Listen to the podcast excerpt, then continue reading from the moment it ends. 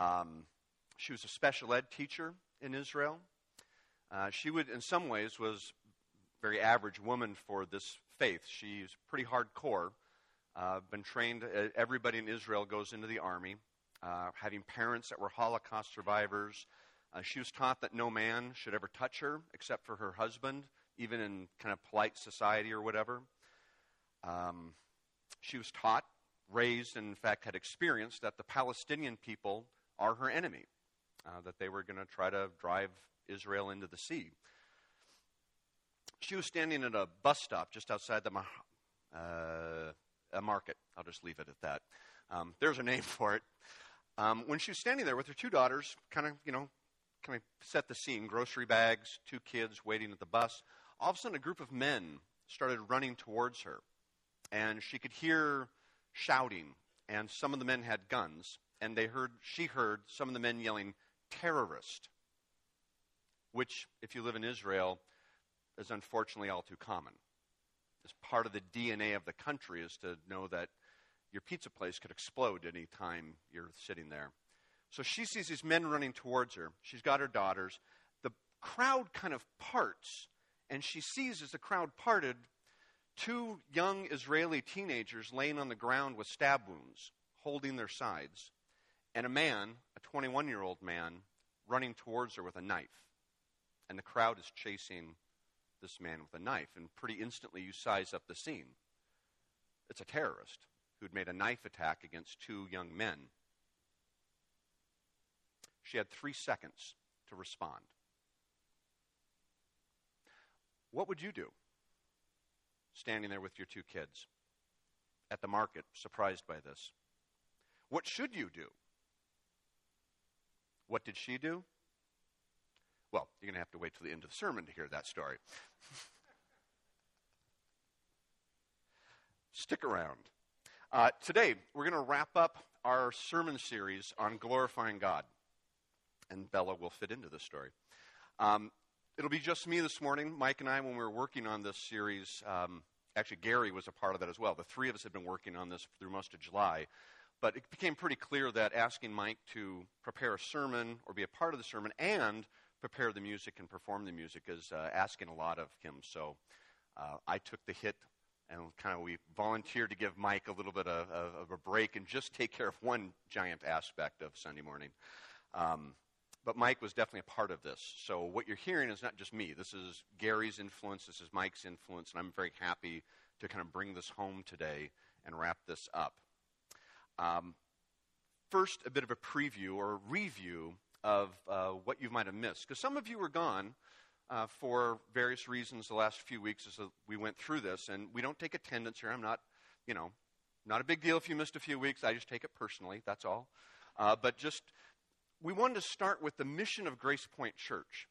And it's on the back of your bulletin. And that's we exist to display the glory of God in Christ Jesus. And so Gary and Mike and I set out this outline where we would talk about how glorious God is. And we'll kind of go through these quick review.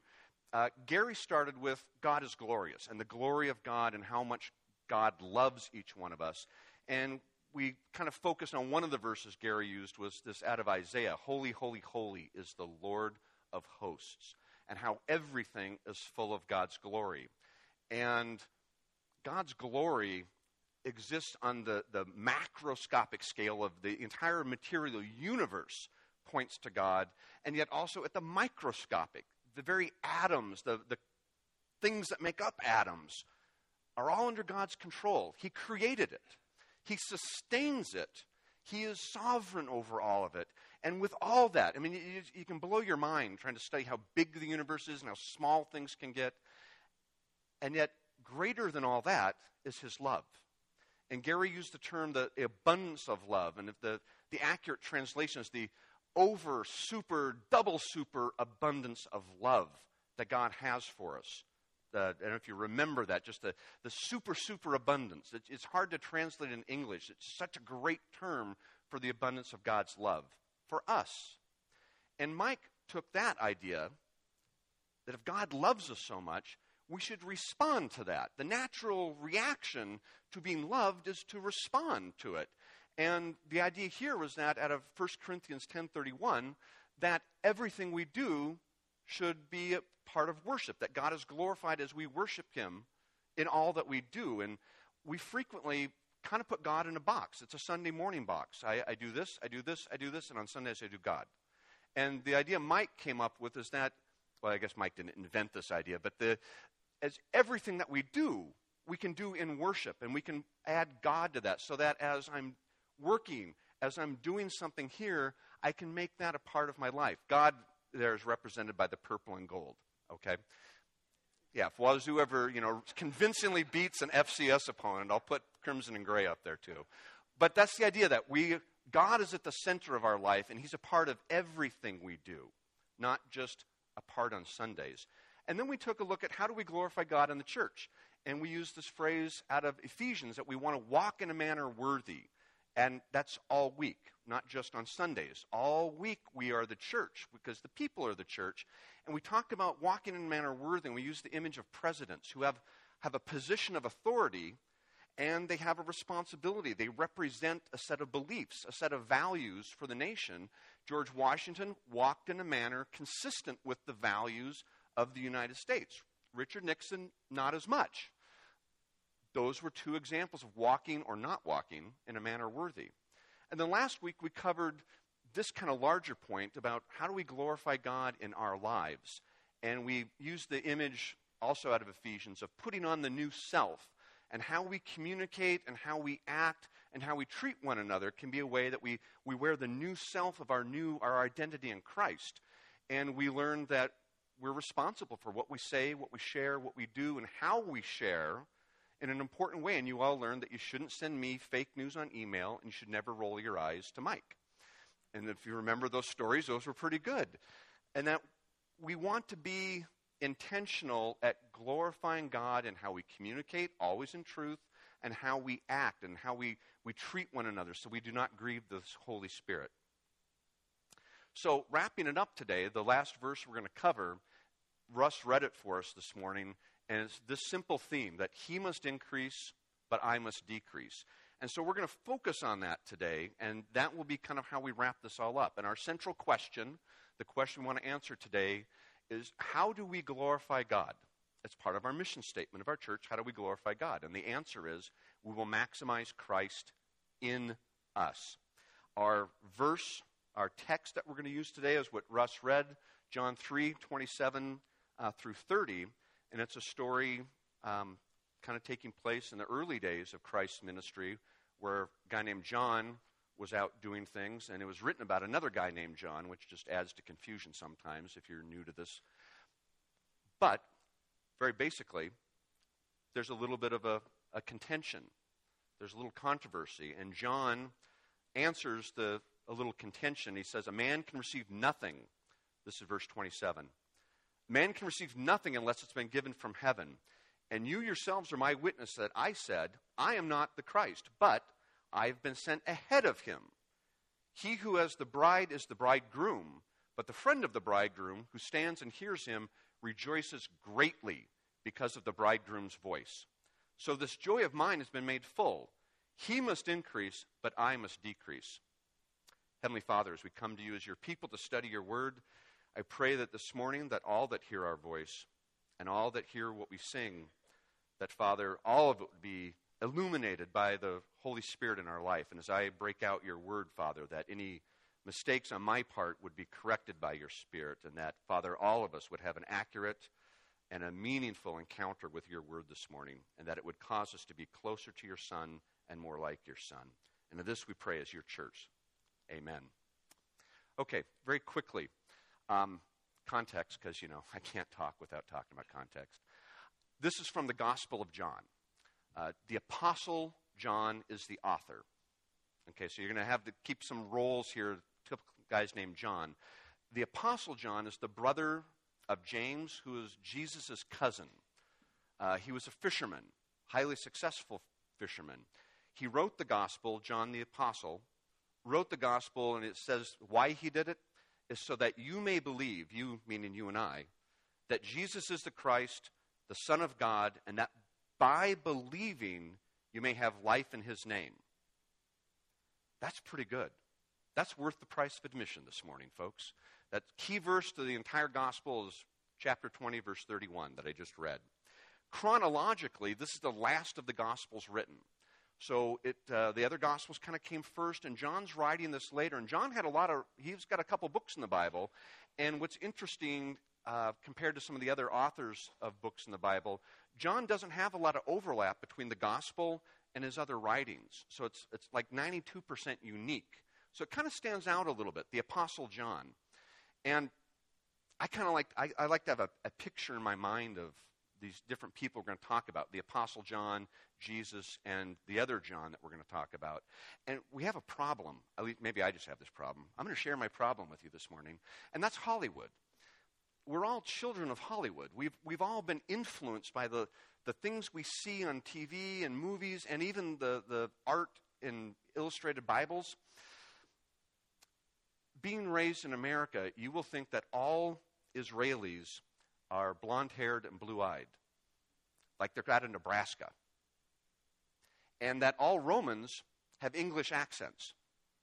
Because every movie, the Romans have English accents. And if you're Egyptian royalty, you have to be played by an English person to be English royalty. Or um, the one gal with the, the violet eyes from back that played Cleopatra. Anyways, I digress again. All slaves have to be played by Kirk Douglas or look like Kirk Douglas. And so we, we grow up thinking that this is kind of how they're depicted. And it's important to kind of set the scene that this is written in the Middle East. This is written in Israel. Not a lot of people from Nebraska in Israel. Not a lot of white skin to be found in this neighborhood. These are very dark skinned, dark eyed people. And it, sometimes, I don't know why, that, that throws me off when I, I don't know if it's lazy Hollywood or lazy artists or they didn't have the right color palette. I don't know. But set the scene. Keep it in your mind that these are real people. They really existed, and they, they existed in a place and a time. And it, for me, to see a dark eyed, dark skinned, big beard, long hair, that, that makes it a little more real for me. So up here is like, well, these aren't what anybody looked like, but that's what, you know, you have John in your, your top left there, John the Apostle. Below him is a guy that we tend to call John the Baptist, although that's not the greatest name. And then on the other side is a Hollywood depiction that at least has the right skin color of Jesus. And we're going to talk about each of these three people very quickly today. So, first off, John, uh, we've talked about John the Apostle, but John the Baptist, who is not from Nebraska, but John was a forerunner. He was the guy that comes first. John is like a herald from the old days, a messenger. Um, he was a testifier. He had a very primary role to testify that Jesus is coming. He came to announce and precede Jesus. He's like the, the guy in the parade saying the parade's about to come. Um, he himself had a miraculous birth. John, uh, his parents, Zechariah and Elizabeth, uh, were both very, very old when they had John the baptizer. Um, I'm going to go with John the witnesser because his primary job is to witness about Jesus. I'm going to call him John the witnesser from now on. So we have John the apostle who wrote the story, the gospel, and we have John the witnesser who goes out and witnesses. Um, he also baptized people, which is part of our story today. Then we have Jesus. And it's easy sometimes to kind of blow past the importance of that and how big a deal Jesus is in the story because he, he kind of in our minds can just kind of be a wise guy, a teacher, a guy that does miracles. But this is Jesus who's part of the triune Godhead, that little symbol at the bottom there. Jesus is part of the Trinity. He is God the Son. He has authority given by God the Father. He has come to earth as a fully human and yet still fully God. He came to earth without sin and never committed a sin so that he might observe the law perfectly, which, if you remember our study from Galatians, was kind of a big deal. And that he came to serve others, not to be served. He'd be rejected by the churches, and he fulfilled all kinds of prophecy. That Jesus came to die a humiliating death on our behalf so that we might be free from the penalty of sin. That that death was physical. And that in the middle of that, he was separated from his father, which is a bigger deal than you might think. He died for three days, and then he rose again, achieving a substitution on what we deserve to take and giving us his righteousness. And there's a deep waters of all that went on there. And at this time, at this moment, he is seated at the mighty right hand of God, interceding on our behalf constantly, actively. And we can't blow past the mention of Jesus without thinking and reflecting on the role of God the Son in creation and the primary role of God the Son in each one of our salvation. And the Gospel of John also provides, I don't want to say the most important verse, the verse. I just put the verse on your notes. But in the middle of all that is a great reminder is the one verse that even non Christians are aware of. It's probably the most commonly known verse. For God so loved the world that he gave his only begotten Son, that whoever believes in him shall not perish, but have eternal life. If you only have 10 seconds to share the gospel with someone, that's it. All the people protesting and sign, I think they missed the point. This is the one, in fact, in the middle of a football game, who's uh, one of the Huskies on his little back pad. God is love. I thought, you know, if you only have one thing to write on there and you want to say something, that's pretty good. Okay, you don't have to worry about keep it on the most important part. So, that's real. And if you're sitting here today and, and you don't believe, I can provide evidence that that's real.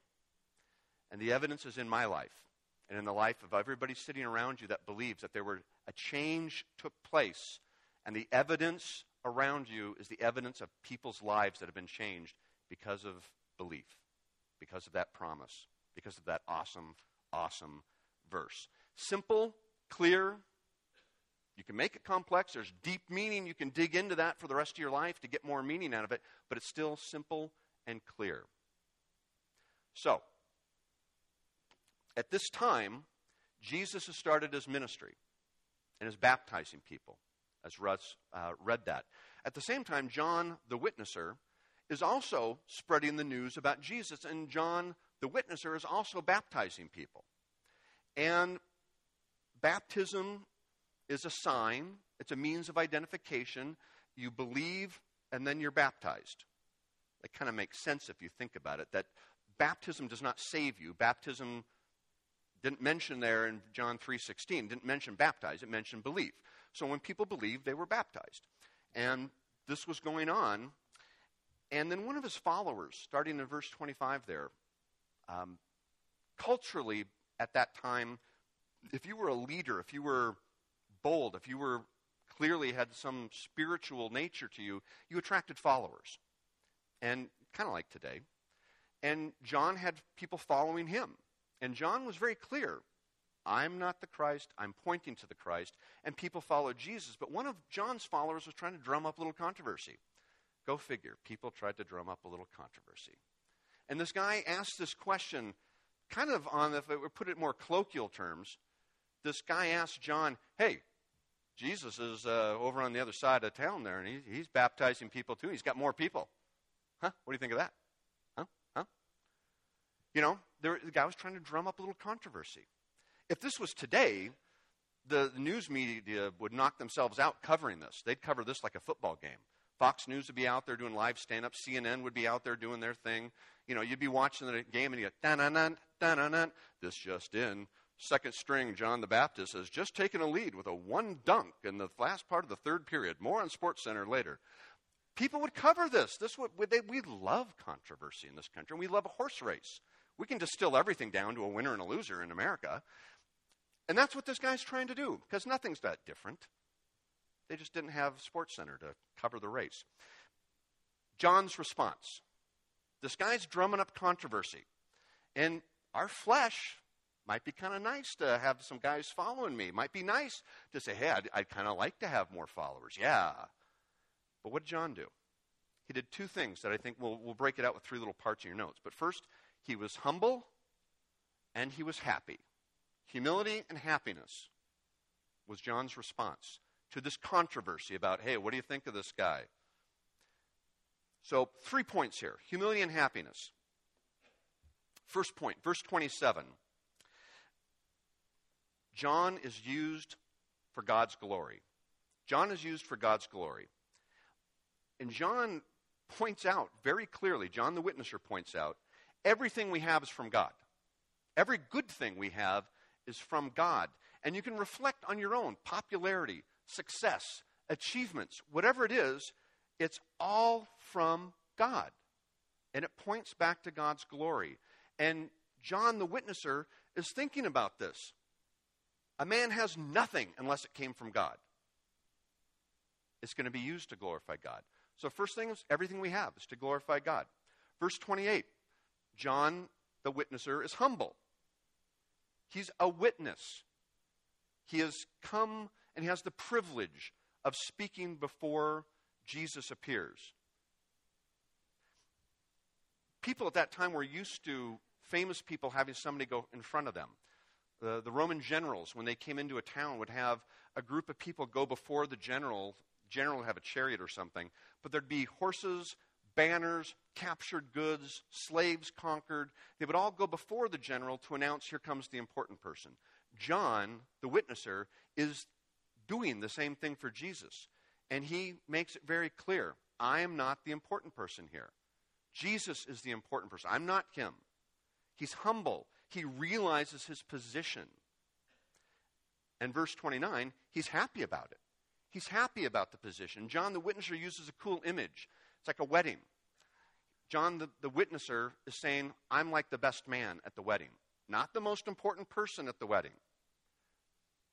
Jesus is the bridegroom, the church would be the bride, and John is just so happy, so happy to be able to announce this. He's happy to hear the voice of the groom, just to hear the voice.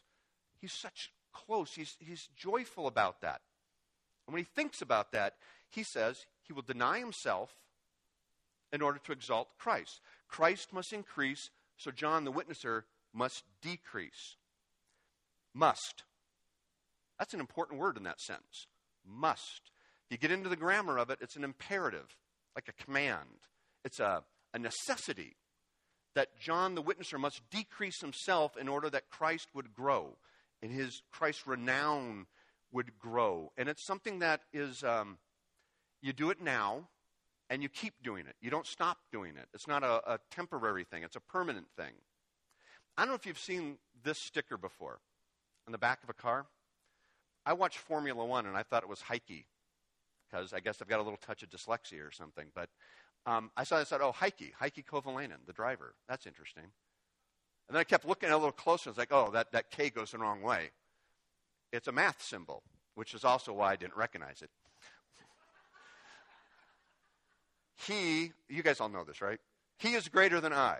That, that I was like floored by that. That's clever. Check that out. That's awesome. My wife's like, yeah, they sell them everywhere. Um, but it's a great, that's a symbol. That's verse 30 of John chapter 3. He is greater than I. And I love it because now I see it. It's like a little secret handshake thing. Ah, I know that person's, yeah, they get it. How do we glorify God? we maximize Christ in us, make him greater than us. Now, we've looked at this as a church for our mission statement. It's a very God centered thing. It's not about what we do, it's about what God does in us to glorify himself. As we allow God to use us, as we engage with God, as we conform to God, as we worship by His Spirit, as we serve by His Spirit, as we're led by His Spirit, we glorify the Father. We glorify the Son in us. We must decrease so that He can increase in us, and that brings some glory. So the question kind of maybe, you know, that's a good one. How do we glorify God? How do we more intentionally glorify God? How do we more intentionally maximize Jesus Christ in each one of our lives. And what we want to do is to apply the Apostle John's writing about John the Witnesser into our daily life. And this kind of moves into a little bit of application. What I want to do is give you kind of three ways to apply it and then, then kind of summarize the whole thing with three principles I've learned. So, kind of a three and three thing going on here. We can apply this verse essentially by following the example of the Apostle John and John the Witnesser and Jesus. Jesus, when he was interviewed, always pointed to the Father. John the Witnesser, when he was talked about, always pointed back to Jesus. We can do the same thing. To be a little more specific, we can praise God for everything that we have gifts, abilities, talents, and we can point to God for every blessing we have. Three things to live out John's example. First is conform. And that means confirmation to the example of Jesus. That we are stamped spiritually with an image of Jesus, like a soft metal gets stamped into a coin. That's kind of who we are. And as our life goes on, we want that image to be more clear. So when the world sees us, they don't see this flesh, they see Jesus Christ in our words and our actions and what we do with our talents and abilities. That's conforming ourselves to God. Secondly, God has plans for us. It says so in Jeremiah 29:11. He has plans for us, and it's an individualized plan.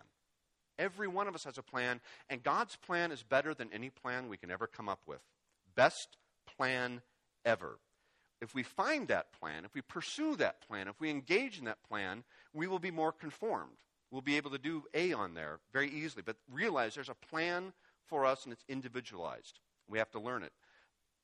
John the Witnesser was following God's plan, and he was a joyful person. Third one, C, we have to realize this is countercultural. In America, our culture tells us get as much as you can.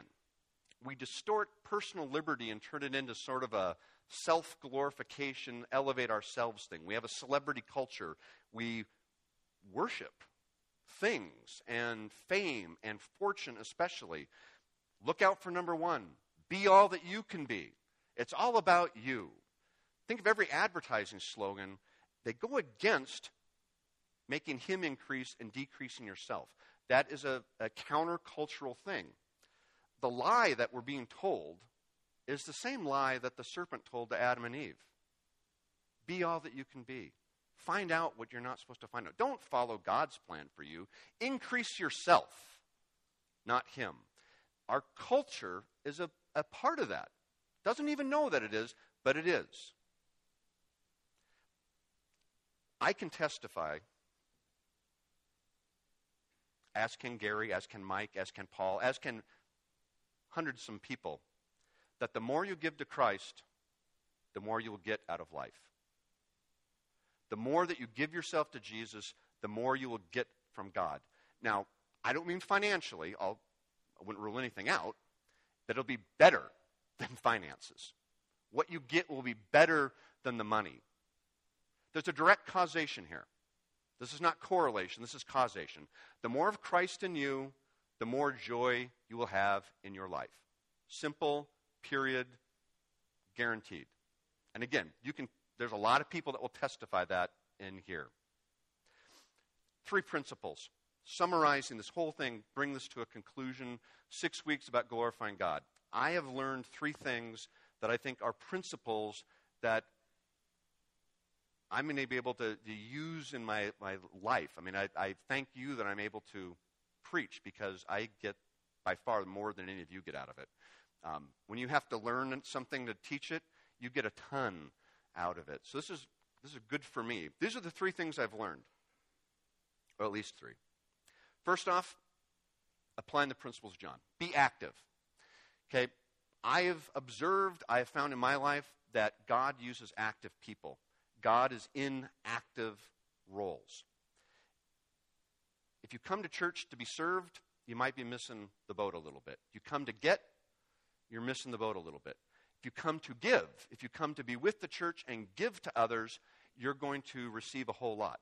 Now, there's a worship team, and we'll, we'll take care of giving you something, even if you know you're here. It's okay. But the more that you get engaged, being active, the more you will get out of this you have a gift, and if you're a believer, you got a gift, you're to use it to build up the church. If you have talents, abilities, friendships, everything can be used to build up the church and others. You can be active without moving. You can actively listen to people. You can actively listen to a sermon. You can be active in your personal worship. It's not necessarily activity, it's about your brain is engaged in being active God uses active lives. God, I believe, is most glorified in active people. Secondly, people are important. And This sounds just kind of stupid to say as a, as a concept, but sometimes we forget this. People are important to God.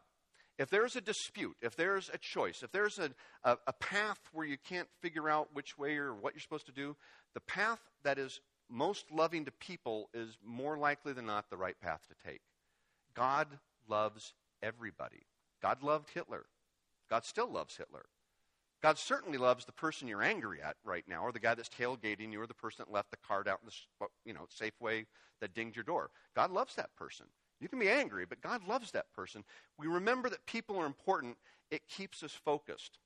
Now, sometimes loving another person means confronting something in love, but speaking truth, all of you, also means not letting things go by and not letting something slide. That's also showing love and putting another person as important. And sometimes we have to have the hard conversation. That's also making people important. Last, expect change. If you are following God and you are being matured in God, no matter what your age is, you will experience change in life.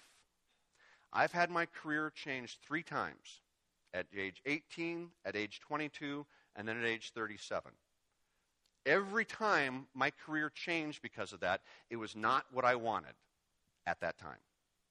I was resistant to it because I thought I knew better what the plan was, not God. But I was just, just, just enough of an active believer that it worked. And I praise God for that.